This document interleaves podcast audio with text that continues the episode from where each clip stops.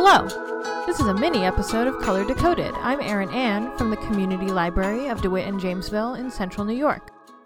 This is a short spotlight on color topics related to science, technology, engineering, art, and math. Today, let's explore how scientists colorize photos of far-distant space phenomena and dig into the codes that the experts use to do so. We have developed many techniques to see into the distant parts of space. We have many research telescopes both on the Earth and orbiting above, which can be pointed at all manner of stars, supernovae, nebulae, and other curious space objects to learn more about them without leaving home. The Hubble Space Telescope is perhaps the most famous survey telescope in the world, or more precisely, above the world. Hubble was transported to its orbit above the Earth aboard the aptly named Shuttle Discovery. In twenty twenty, we will celebrate Hubble's thirtieth year in operation. Amazingly, in twenty thirteen, the Hubble Space Telescope was instrumental in determining for the first time the true color of a planet orbiting another star. According to a July twenty thirteen article on the Hubble Space Telescope's website, the Jupiter-sized gas giant, who was the star, so to speak, of the show, is classified as H D one eight nine seven three three b, which is in a solar system about sixty-four point five light-years away in the constellation Vulpecula, the fox. To find the true color, scientists measured the planet's albedo, which is how much light is reflected off an object. In fact, they took two measurements, one of the light coming from the inner solar system of H D one eight nine seven three three, when the planet was unobstructed from our view, and one when it passed behind its star. When the planet was obscured, the brightness of blue light dropped, but brightness remained constant at other wavelengths. So the planet was found to be, as the article describes it, azure blue. This hue is likely due to photon scattering on the silicate particles in the atmosphere of the planet.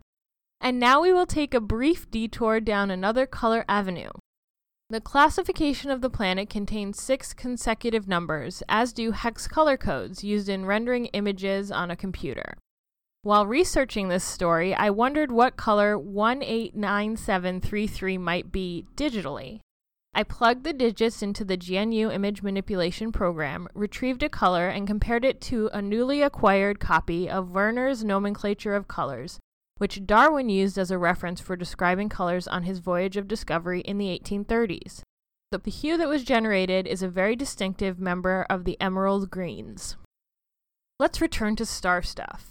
The type of image that scientists rendered for H D one eight nine seven three three b is known as a natural color image. These images attempt to replicate what an object would look like if it could be observed directly by a human space traveler. If a scientist has three exposures of light observing the same object in the wavelengths that stimulate the red, green, and blue cell receptors in our eyes and combine them, they will get a very good approximation of what a star, galaxy, or dust cloud might look like. Indeed, if they have three exposures at different wavelengths, they can assign the lowest wavelength a blue hue, the middle wavelength a green hue, and the highest wavelength a red hue. This is known as chromatic order of assigning a color to a wavelength.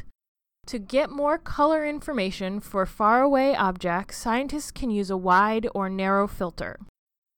A wide filter receives more wavelengths of light across the spectrum, whereas a narrow filter receives a small band of wavelengths only, which can be used to isolate a certain chemical process with certain molecular and elemental components. For example, hydrogen is red in nature and can be isolated and seen by itself. Scientists can manipulate these natural colors to create a robust image that demonstrates the complexity of the processes that are occurring in a remote region of space. If colors are manipulated, this resulting image is called an enhanced color image. The final type of image is called a representative color image.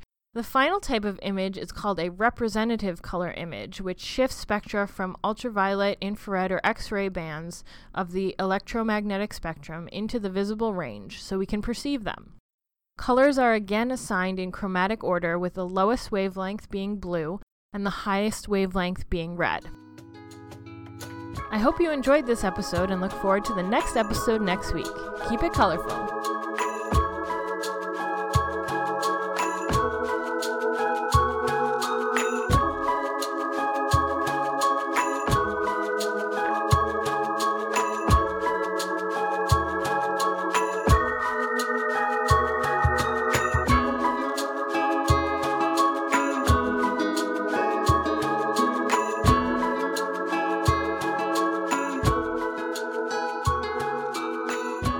now we'll take a brief... I'm so excited.